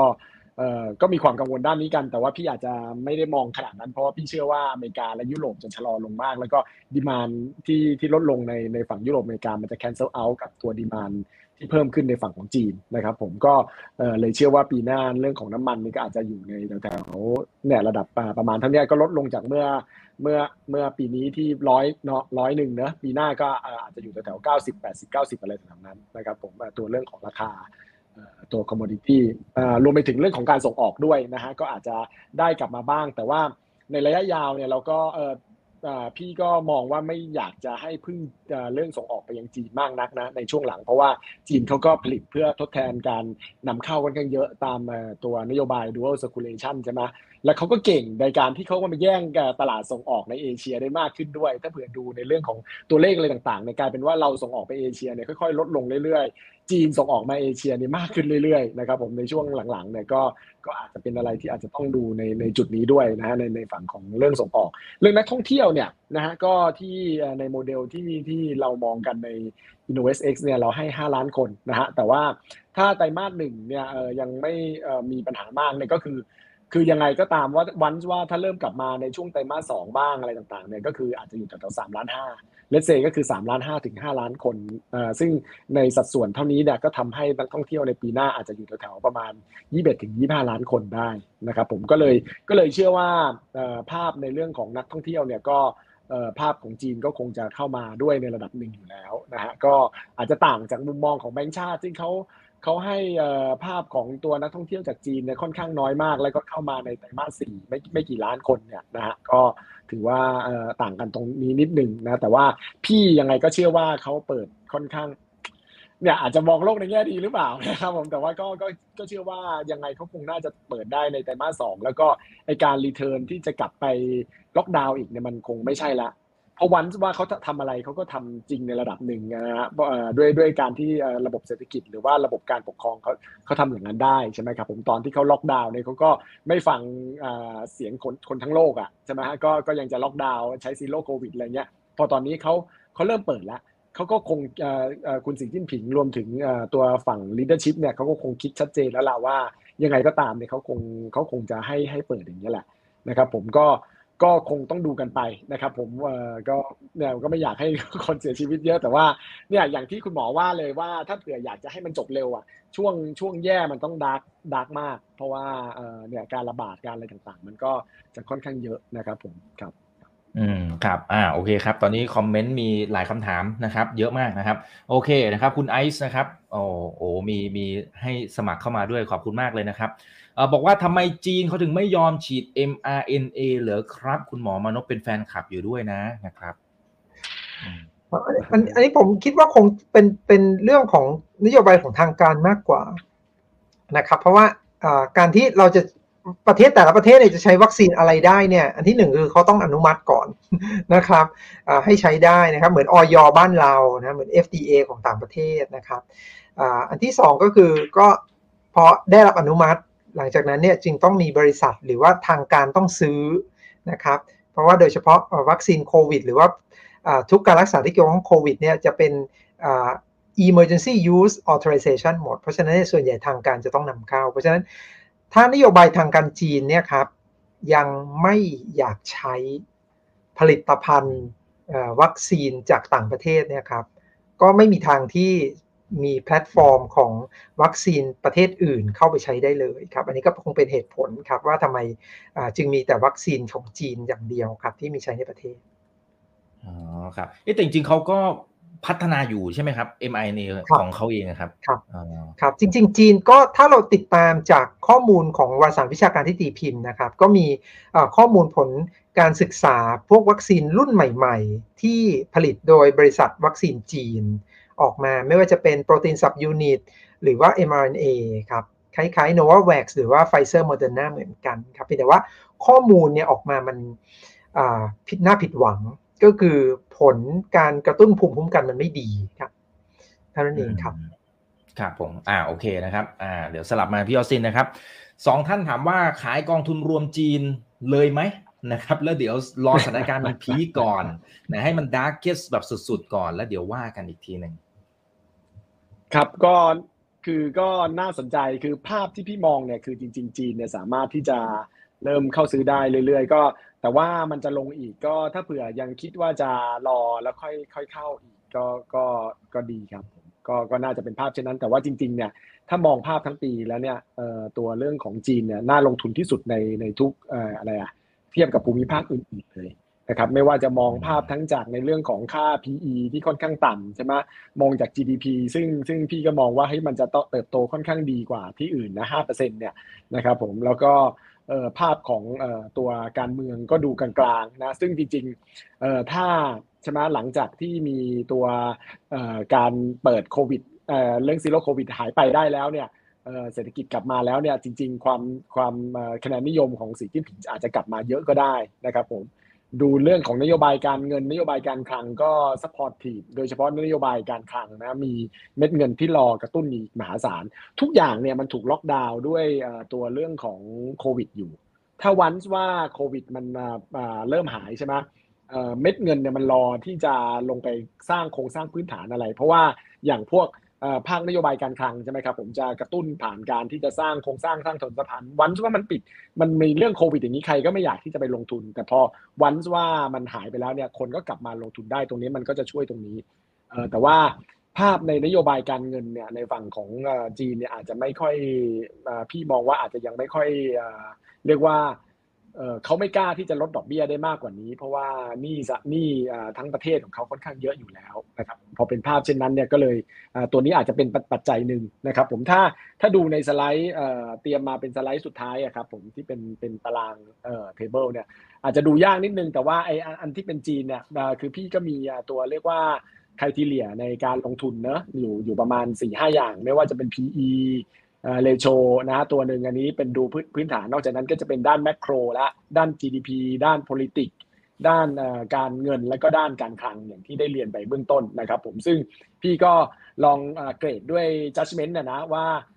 ยกเว้น PE ซึ่ง PE เนี่ยเราก็ใช้ตัวเรื่องของการคาดการณ์ของบูมเบิร์กมามาเทียบนะแล้วก็เทียบกันว่าอันไหนถูกแพงสุดนะสีเขียวก็ถูกสุด ซึ่งจีนเนี่ยเขาเขาดูดีสุดนะให้ให้สกอร์ดีสุด อย่าง GDP เขา5%เปอร์เซ็นต์เขา5%ปีนี้ใช่ไหมพี่ก็ให้สกอร์ค่อนข้างดีสุดถ้าเทียบกับอย่างอเมริกาโต 0.3 ยุโรปติดลบ 0.2 อะไรบ้านเราโตประมาณเหยียบๆ2.9 3%อะไรเงี้ยอันนี้ที่ที่พี่มองนะครับ ฉะนั้นมาในฝั่งเศรษฐกิจจีนก็ค่อนข้างดีสุด ด้าน politics ก็อย่างที่เรียนไปเขาก็กลางๆ ถึงค่อนข้างดีนะครับผมว่าวันว่าถ้าเผื่อมีการเปิดเรื่องของเมืองได้แล้วเนี่ยคะแนนนิยมน่าจะกลับมานะครับผมนะ ด้านนโยบายการเงินเนี่ยอันนี้อาจจะไม่ค่อยดีสักเท่าไหร่นะดอกดอกเบี้ยที่ยังอยู่ในระดับสูง แล้วก็อาจจะลดได้ไม่มากนักนะรวมไปถึงเรื่องของภาพในด้านการเงินในช่วงที่ผ่านมาว่าเขาก็กระตุ้นระดับหนึ่งแต่ว่ามันอาจจะยังไม่ค่อย work เท่าไหร่ แต่ว่าด้านฟิส c a l เนี่ยก็จะเห็นภาพว่าค่อนข้างดีปีหน้าจะขาดดุลการคลังอยู่ประมาณ 7% GDP พอวันเนี่ยทำหักลบกบกันแล้วทำทำเป็นตัวดัชนีรวมๆแล้วเนี่ยเขาจะสีเขียวเข้มสุดเนี่ยที่ 4.75เนี่ยที่เข้มสุดเนี่ย ประเทศที่พี่อาจจะไม่ค่อยเอ่อคืออันนี้มันมันมันก็เป็นภาพคร่าวๆเนอะที่ที่ที่เอามาไว้ใช้ชี้วัดกันในประเทศที่เอ่อเรียกว่าอาจจะไม่ค่อยน่าลงทุนในช่วงต่อไปเอ่อในในปีหน้าเนี่ยจะเป็นอเมริกากับยุโรปซะมากกว่านะครับผมจริง ๆ ก่อนหน้านี้เนี่ยเพิ่งก่อนหน้านี้เองเลยเนี่ยคะแนนสูสีกันมากระหว่างญี่ปุ่นกับเอ่อจีนเพิ่งมาพี่เพิ่งปรับญี่ปุ่นลงเมื่อเนี่ยหลังจากคุยกับน้องอีกคราวที่แล้วเนี่ยเพราะว่าอะไรเพราะว่า ใช่ไหมเออพอทำนโยบายการเงินเริ่มเป็นตัวขึ้นเนี่ยเออมันมันก็มันไอ้ที่เขียวเดิมทีเขาเขียวอีเลยนะไอ้ตัวเรื่องของ monetary policy อะก็กลายเป็นว่าเขียวเป็นเป็นสีใบตองอ่อนๆแล้วก็เลยพูดง่ายๆคือพอมารวมคะแนนกันก็อาจจะได้ได้ไม่ดีเท่าจีน ฉะนั้นจริงๆเนี่ยถ้าถ้ามองในโมเดลที่พี่คิดอ่ามองภาพเนี่ยนะครับจริง ๆสำหรับการลงทุนในภาพต่อไปเนี่ยจีนยังค่อนข้างโอเคเลย แต่ว่าในเดือน 2 เดือนข้างนี้เนี่ยจะไม่สดใส นะเพราะว่าภาพเนี่ยมันโฮปมันหายไปละตอนนี้มันจะเริ่มเห็นมากขึ้นว่าดัชนีตัวเลขเศรษฐกิจต่างๆ มันก็จะแย่ลงอย่างที่ได้เรียนได้เรียนท่านอาจารย์กับน้องอีกไปนะครับผมแล้วมันก็จะมันก็จะแย่ลงมากขึ้นในในเดือน 2 เดือนเนี่ยเพราะว่ากิจกรรมทางเศรษฐกิจมันไม่ได้นะแล้วคนก็จะกังวลกับตัวเลขที่ถ้าถ้าท่านอาจารย์พูดว่าอย่างนั้นนะคือแบบโหขึ้นมาเป็นระดับ 300 400 ล้านคนเป็น 5 600 ล้านคนที่ติดเชื้อกันเนี่ยก็โอ้โหก็ก็เหนื่อยใจนะฮะแต่ว่า แต่หลังจากนั้นอะพอวันที่ว่ามันมันมันภูเขาสูงแล้วมันลงเร็วเนี่ย อันนี้มันก็จะเป็นเป็น room ที่ run ได้ ฉะนั้นรอนิดนึงถ้าถ้าเป็นมุมมองพี่ก็คือเดือนเนี่ยเดือนมีนาเนี่ยน่าจะน่าจะเคลียร์ระดับหนึ่งเพราะท่านอาจารย์ก็พูดว่าเนี่ยในช่วงตรุษจีนใช่ไหมอาจารย์จะจะเริ่มระบาดกัน happy เลยโคโรนาไวรัส happy เลยอะไรเงี้ยนะแต่แต่หลังจากนั้นเนี่ยก็ก็อาจจะเริ่มเริ่มเริ่มค่อยยังชั่วขึ้นครับก็ก็คงต้องรอกันตรงนั้นครับครับ อืมครับ อ่า โอเคครับ ขอบคุณครับเอ่อคุณโดเรมอนนะ บอกว่าเชื่อคุณหมอมานพนะครับ โอเค คุณครับครับบอกว่าขอถามหน่อยครับ ขอถามหน่อยนะครับ บอกว่า เอ่อแล้วคนจีนที่ได้รับแค่วัคซีนเชื้อตายมาสองสามเข็มละ จะสู้โควิดรอบนี้ได้แค่ไหนคะ อาการจะหนักไหม อันนี้วงเล็บด้วย ถามแทนคนไทยที่อยู่ในจีนที่ติดค่ะ เพราะตอนนี้เริ่มติดกันเยอะแล้วนะคะ ครับถ้าข้อมูลปัจจุบันเลยเราเทียบเคียง จากประเทศที่เขาเคยเจอมาก่อนละกันนะครับก็คือเริ่มมีการระบาดของโอมิครอน ในขณะเดียวกันเนี่ยเขาได้วัคซีนเชื้อตายนะครับ ก็ประเทศแรกที่เห็นชัดเจนก็คือชิลีนะครับ ถัดมาก็ตามด้วยฮ่องกงนี่แหละครับพบว่าคนที่ได้วัคซีนเชื้อตาย 2 เข็มนะครับ ถ้าเป็น basic baseline เลย 2 เข็มเนี่ยครับอพอเจอโอมิครอนนะครับอัตราตายเท่ากับคนที่ไม่เคยฉีดนะครับ จริง ๆแล้ว คือมันไม่ดีเลยครับ ไม่ดีเลย เพราะฉะนั้นเนี่ยคนที่ได้วัคซีนเชื้อตาย2เข็มต้องบูสต์ครับ ต้องได้เข็มกระตุ้น แล้วก็เข็มกระตุ้นเข็ม 3 เองก็ไม่ค่อยดีนะครับ ถ้าเป็นเชื้อตายเหมือนกันครับจริงๆแล้วเนี่ยควรจะต้องได้รูปแบบอื่นนะครับ เช่น mRNA อันนี้จะดีกว่าชัดเจนครับเพราะฉะนั้นถ้าเป็นในมุมมองของคนที่อยู่ในประเทศจีนจะทำอย่างไรดี ก็ผมคิดว่าอาวุธสำคัญคือ อย่างน้อยนะครับ ฉีดดีกว่าไม่ฉีดแน่ๆนะครับ หมายว่าถ้ามันมีแต่เชื้อตายกระตุ้นเข็ม 3 ก็ฉีดเถอะครับ ดีกว่าไม่ได้ฉีดเลยนะครับแต่วิธีที่ดีเพิ่มเติมนะจริงๆแล้วเนี่ยถ้าเขาสามารถที่จะจัดหามาได้คือยาครับผมคิดว่ายาจะช่วยถ้าเกิดเราติดโควิด แล้วมีอาการแล้วก็เป็นกลุ่มเสี่ยงด้วย หรือว่ามีอาการรุนแรงเนี่ยครับยาต้านไวรัสโควิด อาจจะเป็น Paxlovid อาจจะเป็น Molnupiravir นะครับอันนี้ช่วยแน่ครับ อืมครับอ่าโอเคนะครับ มีท่านหนึ่งบอกว่าให้อาจารย์ช่วยอธิบายนะฮะ viral vector ที่เหมือนกับเป็นวัคซีนแบบสูดดมเนี่ยมันมันคืออะไรแล้วมันช่วยได้ไหมครับ ครับจริงๆ อันนี้ก็เป็นไอเดียที่ น่าสนใจด้วยนะครับ น่าเสียดายว่าไม่มีประเทศไหนยิบไปพัฒนาต่อ จริงๆ ประเทศไทยก็มีวัคซีนของ สวทช ที่ทำเป็นต้นแบบสุดท้ายก็ดูเหมือนว่ายังไม่มีข่าวข่าวว่าจะไปพัฒนาต่อนะครับอของจีนเองเนี่ยครับเขาใช้วัคซีนไวรัลเวกเตอร์ซึ่งประเทศจีนผลิตเองนะของบริษัท CanSino Biological นะฮะจริงๆ ก็มีที่ใช้อยู่ไม่เยอะนะครับในเข้าใจว่าเฉพาะในกองทัพอย่างเดียว แพลตฟอร์มนี้เหมือนกันกับวัคซีนแอสตราเซเนกาที่คนไทยฉีดนะครับเพียงแต่ว่าเขาเปลี่ยนสูตรใหม่ให้ทำเป็นรูปแบบของตัวยาที่ผสมสามารถพ่นจมูกได้ คล้ายๆกับคนที่ใช้ยาพ่นจมูกกรณีที่เป็นภูมิแพ้นะครับ ถ้าเกิดใครใช้อยู่จะคุ้นเคยดีนะครับ เหมือนเป็นขวดเล็ก ๆนะครับ แล้วก็มีตัวจุกที่สอดเข้าจมูกแล้วก็พ่นได้อย่างนี้ครับก็ใช้เป็นยาพ่นจมูก ข้อดีก็คือตัวมัน ในทางทฤษฎีนะครับ สามารถกระตุ้นภูมิคุ้มกันที่เกิดขึ้นบริเวณเยื่อเยื่อบุผิวทางเดินหายใจได้ อันนี้มันก็จะเป็นคล้ายๆ กับด่านแรกเลยครับปราการด่านแรกที่จะต้านเชื้อนะครับในขณะที่วัคซีนฉีดเราเนี่ยเราสร้างภูมิแต่มันภูมิในร่างกาย คือเราต้องรอให้เชื้อเข้าสู่ร่างกายได้ก่อนนะครับ จึงจะเข้าไปสู้ได้ครับ อันนี้ก็เป็นภูมิที่รับมือตั้งแต่ประตูทางเข้าเลยครับ ก็คือทางเดินหายใจ นะครับ โดยทางทฤษฎีเนี่ยน่าจะดีกว่าครับข้อเสียหรือข้อจำกัดอย่างเดียวเลยคือข้อมูลมันจำกัดมาก ข้อมูลมันน้อยครับนะครับ แล้วก็เรารู้ว่าตัววัคซีนแพลตฟอร์มอย่าง AstraZeneca ก็สู้ mRNA ไม่ได้นะครับ ในแง่ของประสิทธิผล ก็เลยไม่ค่อยมั่นใจเหมือนกันว่า เอามาเป็นวัคซีนแบบพ่นจมูกอย่างนี้ครับ การกระตุ้นภูมิมันจะดีมากน้อยแค่ไหน อืมครับอ่าโอเคครับ ขอบคุณครับอ่าทักทาย1,200 ท่านนะครับ น่าจะได้อีก 2-3คำถามนะครับ ขอบพระคุณมากนะครับ กดไลค์กดแชร์ทุกช่องทางนะนะครับ โอเคนะครับเออเดี๋ยวขอดูหน่อยนะครับ นี่นี่ท่านนี้นะครับคุณเดย์ไปไหนละนะครับ การย้ายฐานการผลิตของบริษัทต่างชาติต่างๆอ่อย่างล่าสุดตอนเมื่อวานนะฮะ Apple เนี่ยก็จะย้าย MacBook นะฮะบางส่วนไปที่เวียดนามเพิ่มเติมด้วยนะเพียวซิน คือเขาบอกว่า พอย้ายแบบนี้มันเห็นภาพแสดงว่าแสดงว่าผู้ประกอบการระดับโลกอย่างเงี้ยเขาเห็นภาพอะไรบางอย่างเกี่ยวกับการแพร่ระบาดว่ามันจะอาจจะลากยาวกว่าที่คิดหรือเปล่า มันเป็นภาพนั้นไหมและจะเกิดการย้ายฐานการผลิตครั้งใหญ่เลยหรือเปล่า ออกจากจีน จริง ๆ เรื่องย้ายฐานการผลิตในคุยกันมาพอสมควรแล้วนะฮะแล้วก็จริงๆเรื่องของการที่จะ shorten supply chain หรือว่าการที่เลี่ยงการผลิตแล้วไม่เอาจีนเนี่ยคุยกันมาตั้งแต่สมัย ตัวสงคราม tech นะใช่ไหมสงครามตัว trade war tech war อะไรต่างๆ สมัยทรัมป์เนี่ยนะฮะก็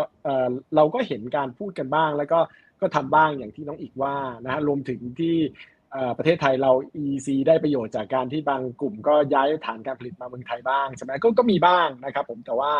มันตอนนี้มันก็ยังมีส่วนสำคัญที่ยังผลิตในที่นั่นอยู่นะครับผมก็ แน่นอนประเด็นในเรื่องของตลาดจีนที่เขาค่อนข้างใหญ่นะก็เป็นประเด็นสำคัญที่ว่าทำให้ผู้ผลิตใหญ่ๆก็ไม่กล้าที่จะเรียกว่าย้ายฐานการผลิตออกมาทั้งหมดหรอกนะครับผมแล้วก็แต่ไงก็ตามที่พี่มองว่าบางส่วนก็คือ ถ้าเขาจะมีการย้ายฐานการผลิตมามาก ๆเนี่ยนอกจากในเรื่องของตัว วิดแล้วซึ่งโอเคมันก็มีประเด็นปัญหาด้วยเหมือนกันนะครับผมแต่อีกทางหนึ่งก็คือตัวนโยบายที่อาจจะไม่ชัดเจนในระยะต่อไปที่คุณสีจิ้นผิงก็หันหันมาเน้นในเรื่องของ ตัวเรื่องของการผลิตในประเทศมากขึ้นอะไรต่างๆ มากขึ้นนะก็หันมาใช้ของตัวเองมากขึ้นอะไรต่างๆเนี่ยก็อาจจะคล้ายๆว่าไม่ได้เป็นประโยชน์ต่อในเรื่องของภาคของการ FDI หรือเปล่านะครับผมก็ก็เป็นภาพเช่นนั้น แต่ว่ายังไงก็ตามเนี่ยพี่ก็เชื่อว่าในฝั่งของจีนเนี่ยเรื่องของภาคการผลิตเขาก็จะค่อยๆพัฒนาเองขึ้นมาเรื่อยๆนะครับผมแต่ว่าแน่นอนการผลิตจากที่การย้ายฐานการผลิตจากจีนมาที่ประเทศในเอเชียเนี่ยพวกเราก็ จะได้ประโยชน์ขึ้นมาบ้างนะครับ ผมนะก็ก็เป็นภาพเช่นนั้นครับครับอ่าขอบคุณครับอ่ามีท่านนี้นะครับอาจจะเป็นในเชิงของของทั้งในมุมของการแพทย์แล้วก็ในมุมของการลงทุนด้วยนะครับ คือเขาบอกว่าปกติเนี่ยวัคซีน โดยทั่วไปมันจะน่าจะมีลักษณะคล้ายๆ กับลิขสิทธิ์นะครับ แต่ว่าณตอนนี้เนี่ยถ้าเป็นของตัวไอ้ประเภทเนี้ยนะครับพวก MI ในเรื่องต่างเนี่ยอาจจะลงทุนในในตัวที่เกี่ยวข้องอยู่นะครับเขามีลิขสิทธิ์ไหมสุดท้าย เจ้าอื่นสามารถที่จะเอาไปเอาตัวสูตรตรงเนี้ยไปทำได้หรือเปล่านะครับครับมีครับเป็นธรรมดาครับอันนี้ธรรมชาติของเรื่องอุตสาหกรรมทุก ๆ อย่างนะครับรวมถึงการแพทย์ด้วยนะครับมีการจดลิขสิทธิ์หรือสิทธิบัตรเนี่ยทุกแง่มุมเลยครับ วัคซีนหนึ่งตัวนะครับไม่ใช่เฉพาะตัว mRNA ที่เป็นต้นแบบของการผลิตวัคซีนใช่ไหมครับของโควิดแม้กระทั่งส่วนประกอบเล็กๆอย่างเช่น สิ่งที่เรียกว่า lipid nanoparticle ซึ่งเป็นตัวห่อหุ้ม mRNA ที่ทำให้ mRNA เสถียรพอที่จะเราเก็บเอาไว้อยู่ในขวดในหลอดได้ แล้วก็มาผสมแล้วก็ฉีดเข้ามาสู่ร่างกายเราได้นะครับ พวกนี้มีลิขสิทธิ์หมดเลยครับนะครับแล้วก็สูตรสำเร็จของพวกนี้ครับที่ผ่านมานะครับในยุคประมาณสักปี 2020 ต่อ 2021 เนี่ยครับประธานาธิบดีไบเดนเนี่ยครับเปิด คือใช้อำนาจของประธานาธิบดีนะครับเปิดคล้ายๆกับให้มีการผลิตได้ โดยที่ไม่ต้องกังวลเรื่องลิขสิทธิ์คืออนุญาตเลย ให้ใช้เฉพาะในช่วงฉุกเฉินก็คือเนี่ยครับเพื่อต่อสู้กับกับการการระบาดของโควิดนะครับเพราะฉะนั้นเนี่ยวัคซีนที่รับเงินของรัฐในช่วงนั้นนะครับ Operation Warp Speed บ้างบาดาบ้าง อย่างอย่างโมเดอร์นาอย่างเงี้ยครับก็ก็ได้รับสิทธิ์นั้น แต่ว่าจะบอกว่าสิทธิ์พิเศษอันนี้หมดไปแล้วนะครับ หมายความว่าเขายกเลิกไปเรียบร้อยแล้ว เพราะว่าการระบาดมันมันหมดเรียบร้อยแล้วนะครับ หมายความว่าประเทศไหนที่เดิมผลิตเฉพาะหน้านะตอนนั้นตอนนี้ก็ไม่สามารถทำได้อีกนะครับ อันนี้ถ้าเกิดเราคิดว่าอยากจะมาผลิตเอง หรือว่าประเทศจีนอยากจะผลิตเองเนี่ยอันนี้ก็ต้องคุยเจรจาเรื่องของอสิทธิบัตรหรือว่าการเจรจาการตั้งโรงงานของบริษัทต้นแบบในประเทศจีนเองครับอืมครับอ่าเอาละครับ เราก็คุยกันพอสมควรละนะครับอ่ามีท่านหนึ่งบอกว่าคิดถึงรอยยิ้มของคุณหมอค่ะ นะฮะอยากคุณหมอมาบ่อยๆนะครับโอเคนะครับ อ่าโอเค เดี๋ยวให้ทั้งสองท่านรบกวนทั้งสองท่านฝากทิ้งท้ายนะครับ อ่าให้กับเพื่อนๆนักทุนที่ดูเราอยู่ณตอนนี้นะครับพี่ยอดเซนอาจจะเป็นในมุมของเศรษฐศาสตร์นะครับคุณหมอมนุษย์อาจจะเป็นในมุมของการดูแลตัวเองนะครับ ถึงแม้บ้านเราอาจจะอาจจะเบาลงละนะครับ อ่าเชิญเลยครับพี่ออสครับอ่างั้นอ่าครับขออนุญาตคุณท่านอาจารย์ครับก็คือพี่มองอย่างนี้ว่า ปีที่แล้วเนี่ยเออปีนี้เนี่ย จีนเขาค่อนข้างแย่มาค่อนข้างมากอันที่หนึ่งนะครับผมยังไงด้วยภาพในปีหน้าเนี่ยที่เขามีการเปิดอะไรต่างๆเนี่ยในที่สุดเนี่ยมันก็จะมันก็ภาพมันก็จะดีขึ้นนะในแง่ของภาพเศรษฐกิจอะไรต่างๆ มันคือนโยบายที่เขาจะเรียกว่าเป็นความผิดพลาดเชิงเชิงนโยบายก็ว่าได้นะตัวเรื่องของ zero COVID เนี่ยเพราะเขาเชื่อในการที่ว่าการที่ล็อกดาวน์แล้วมันจะช่วยรักษาชีวิตอะไรต่างๆเนี่ยเขาเขาเขาเชื่ออย่างนั้นนะแล้วจนกระทั่งในสุดท้ายเนี่ยมันมันเห็นภาพว่า เอ้ย พอเปิดแล้วที่อื่นที่อื่นเขาติดแล้วในในที่สุดมันก็ผ่านไปได้ แต่ว่าของจีนเนี่ยยังไม่ได้ทำอย่างนั้นมันก็เลย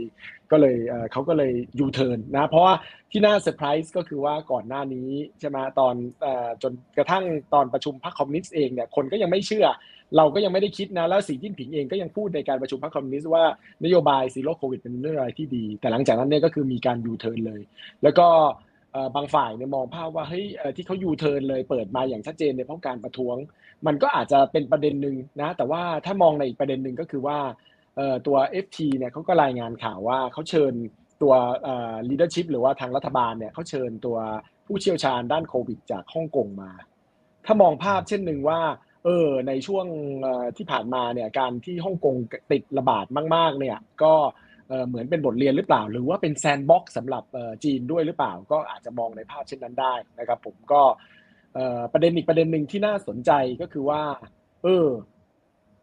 once ว่าในช่วงที่ตัวฮ่องกงเนี่ยมีการระบาดแล้วก็เสียชีวิตมากเนี่ยใช่ไหมฮะก็คือในเรื่องของการระบาดของสายพันธุ์จะโอไมคอนเองต่างๆนะฮะหรือว่าในในชิลีอะไรต่างๆเนี่ยก็น่าสนใจแต่ว่าพอมามาณตอนนี้เนี่ยมัน สายพันธุ์ณที่ระบาดณ ปัจจุบันนี้เนี่ยมันเป็นสายพันธุ์เดียวกับตอนนั้นไหมหรือว่ามันความความรุนแรงที่ทำให้เสียชีวิตมันลดลงอันนี้ อันนี้ก็ความรู้ด้านนี้ไม่ไม่เชี่ยวชาญนะครับ อาจจะต้องขออนุญาตเรียนถามด้วยแต่ว่าคือพอยต์คือว่าวันเราเห็นการวิวัฒนาการหรือว่าการมิวเทตของตัวไวรัสไปเรื่อยๆเนี่ยพอในช่วงหลังๆเนี่ยไวรัสมันเหมือนกับว่าความรุนแรงของการทำให้เสียชีวิตมันน้อยลง แต่ว่า การติดเชื้อมันง่ายขึ้น มันเป็นอย่างนั้นหรือเปล่าที่ว่าในช่วงหลังๆเนี่ยตัววัคไวรัสตอนนี้มันเป็นภาพอย่างนั้นแล้ว มันก็เลยทำให้ leadership เขามั่นใจเขาถึงกล้าเปิดเลย จนเราที่เป็นนักลงนักเนี่ยนักวิเคราะห์อะไรต่างๆ ก็ตกใจว่าเฮ้ยเปิดอย่างนี้แล้วมันไม่ตายไปล้านห้าเหรอเราคุยกันว่าเอ้ยมันจะมันจะตายอย่างนี้แล้วเขาไม่ไม่รับทราบแล้วเหรอ ถ้าเขารับทราบแล้วทำไมเขายังเปิด ใช่ไหมฮะมันมันเออมันประเด็นเหล่านี้มันน่าสนใจแล้วมันก็น่าคิด แต่โอเคก็ก็เออความเสี่ยงมันก็คือความเสี่ยงเราก็ต้องระมัดระวังนะครับผมว่าว่าในช่วงต่อไปเนี่ยมันอาจจะอย่างเป็นจะ darkest before dawn หรือว่า super dark dark ยาวเอ่อยังไงก็ก็อาจจะเป็นไปได้แต่ในที่สุดมันก็มันก็น่าจะดีขึ้น ฉะนั้นครึ่งปีเนี่ยเอ่อถ้าถ้ามองในตามการคาดการเดิมเนี่ยก็คิดว่าใช่ แล้ว once ว่าเปิดแล้วเนี่ย ภาพมันก็ดีขึ้นนะเพราะว่าตอนนี้ที่ที่ที่ติดหมายถึงที่ที่มันล็อกทั้งหมดเนี่ยมันติดล็อกจากเรื่องของโควิดใช่ไหมไอเรื่องของภาคอสังหา ซึ่งโอเคส่วนหนึ่งก็คือเรื่องของฟังก์ชันว่าเงินเงินของไอตัวทางการไม่ค่อยอยากให้กับผู้ประกอบการอสังหาอะไรต่างๆเนี่ยที่เขาเคยมี three red lines เนี่ยมันก็ตอนนี้เขาก็ reverse three red red lines แล้วใช่ไหมฮะตัวเรื่องของสินเชื่อให้กับภาคผู้ประกอบการอสังหาได้ง่ายขึ้น แล้วก็ พอวันว่าถ้าเผื่อโควิดมันหายกิจกรรมทางเศรษฐกิจทางการไปดูบ้านดูอะไรต่างๆ มันก็ได้มากขึ้น ฉะนั้นเนี่ยมันก็ปลด2ล็อก ถ้าเผื่อเป็นภาพอย่างนี้นะครับผมแต่ว่าจีนเนี่ยจะไปกระทบในคราวต่อในช่วงต่อไปจาก demand โลกที่แย่ลง คือวิวพี่ก็ยังเชื่อว่าอเมริกาเนี่ยจะรวมถึงยุโรปใน recession แน่ๆ อเมริกามีสิทธิ์ที่จะ recession แต่เรื่องด้วยดอกเบี้ยเขาอยู่สูงเขาก็มีสิทธิ์ที่จะลดดอกเบี้ยเพื่อ support เศรษฐกิจเขาในระดับหนึ่ง แต่ demand ในโลกเนี่ยมันจะแย่ลงนะฮะ ในขณะที่ในฝั่งของเอเชียเนี่ยจะกลางๆ แล้วจีนเนี่ยก็ demand ก็จะดีขึ้นพอสมควร มันก็มันก็เลยจะเป็น balance กันในปีหน้า แต่ว่าโดยภาพรวมเศรษฐกิจมันชะลอลง แต่ถ้ากวาดตามองแล้วว่าที่ไหนมันค่อนข้างโอเคที่สุดในระดับหนึ่งเนี่ย พี่ก็พี่ก็มองว่ายังน่าจะจีนอยู่นะ และสุดท้ายอย่างหนึ่งก็คือว่าเหมือนกับที่น้องอีกพูดในตอนแรกเนี่ยว่าแบบเฮ้ยข่าวจากสื่อตะวันตก ซึ่งพี่ก็อ่านสื่อตะวันตกตลอดนะก็แบบ โอ้โหมัน darkest จังเลยมันติดมันระบาดอะไรต่างๆ แต่ว่าน้องเองที่ไปคุยกับคนที่อยู่ในจีนก็บอกว่าให้มันไม่ได้แย่ขนาดนั้นนะก็เลยเนี่ยอันนี้ก็เลยเป็นภาพเช่นนั้น แต่ว่าถ้าถามวิวส่วนตัวใจส่วนตัวคือ คือปีหน้าก็คือเรื่องของจีนเนี่ยยังน่าจะเป็นทางออกสำหรับในเรื่องของการลงทุนได้ในในช่วงในในในปีหน้าครับผมครับ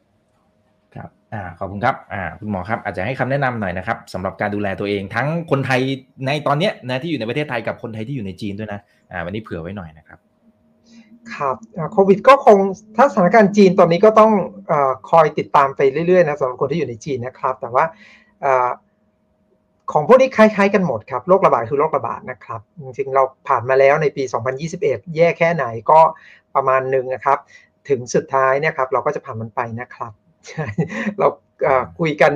ในปีที่แล้วหลายรอบนะครับ ก็ยังพูดเหมือนเดิมนะครับ this too shall pass นะยังไงมันก็จะผ่านไปครับแล้วก็ในแง่ของการดูแลสุขภาพอของคนไทยเองนะช่วงนี้ก็เหมือนเหมือนกันครับ ก็คือโควิดมันน่าจะผ่านไปแล้วแหละ เราอาจจะยังติดอาจจะต้องใช้เวลาปรับตัวปรับใจเรานิดนึง เราอาจจะยังไม่ค่อยพร้อมเท่าไหร่ เราอาจจะยังมีภาพจำของโควิดที่มันดูรุนแรงมาก มากอยู่พอสมควร แต่ถ้าเราไปเห็นในหลาย ๆ ประเทศ อย่างเช่น ประเทศตะวันตกอย่างเงี้ยครับหรือบ้านใกล้เรือนเคียงเราอย่างสิงคโปร์อย่างเงี้ยครับเขากลับมาใช้ชีวิตแทบจะปกติแล้วนะครับหน้ากากเขายังไม่ต้องใส่ด้วยซ้ำไปนะครับ เพราะฉะนั้นเนี่ยเรามองไปในอนาคตอีกสัก 3 ปีข้างหน้าเนี่ยครับแล้วเรามองย้อนหลังกลับมาในปี 2019 20 21 22เนี่ยเราอาจจะคิดว่า เออ เราก็ผ่านมานะครับ สุดท้ายมันก็จะ เป็นโรคติดเชื้อโรคหนึ่งเท่านั้นเองครับ ซึ่งเราผ่านมันมาได้ครับ แล้วก็มองมันไม่ต่างจากไข้หวัดหรือไข้หวัดใหญ่ทั่ว ๆ ไปเท่านั้นเองครับความรุนแรงโดยรวมที่น้อยลงนะตอนนี้เนี่ยครับปัจจัยอันดับหนึ่งเลยนะครับ คือวัคซีนครับวัคซีน ถ้าเราไม่ได้ฉีดวัคซีนมากพอ ไม่ได้วัคซีนที่มีประสิทธิภาพสูงนะครับเชื้อทุกวันนี้ก็ยังโหดเหี้ยมเหมือนเดิมนะครับ ไม่ต่างกันครับครับ เอาละครับยังไงก็ดูแลสุขภาพนะครับทุกทุกท่านด้วยนะครับรวมถึงทั้งสองท่านด้วยนะครับ ขอบพระคุณมากเลยนะครับนะครับ ผมอุตส่าห์สละเวลาเข้ามาร่วมพูดคุยกับพวกเราในวันนี้นะครับภารกิจทั้งสองท่านแน่นมากๆนะครับครั้งหน้าเป็นเรื่องไหนอย่างไรเดี๋ยวรอติดตามสวัสดีท่านอาจารย์ด้วยครับสวัสดีเรื่องที่เราต้องรู้นะครับ สวัสดีทุกท่านนะครับ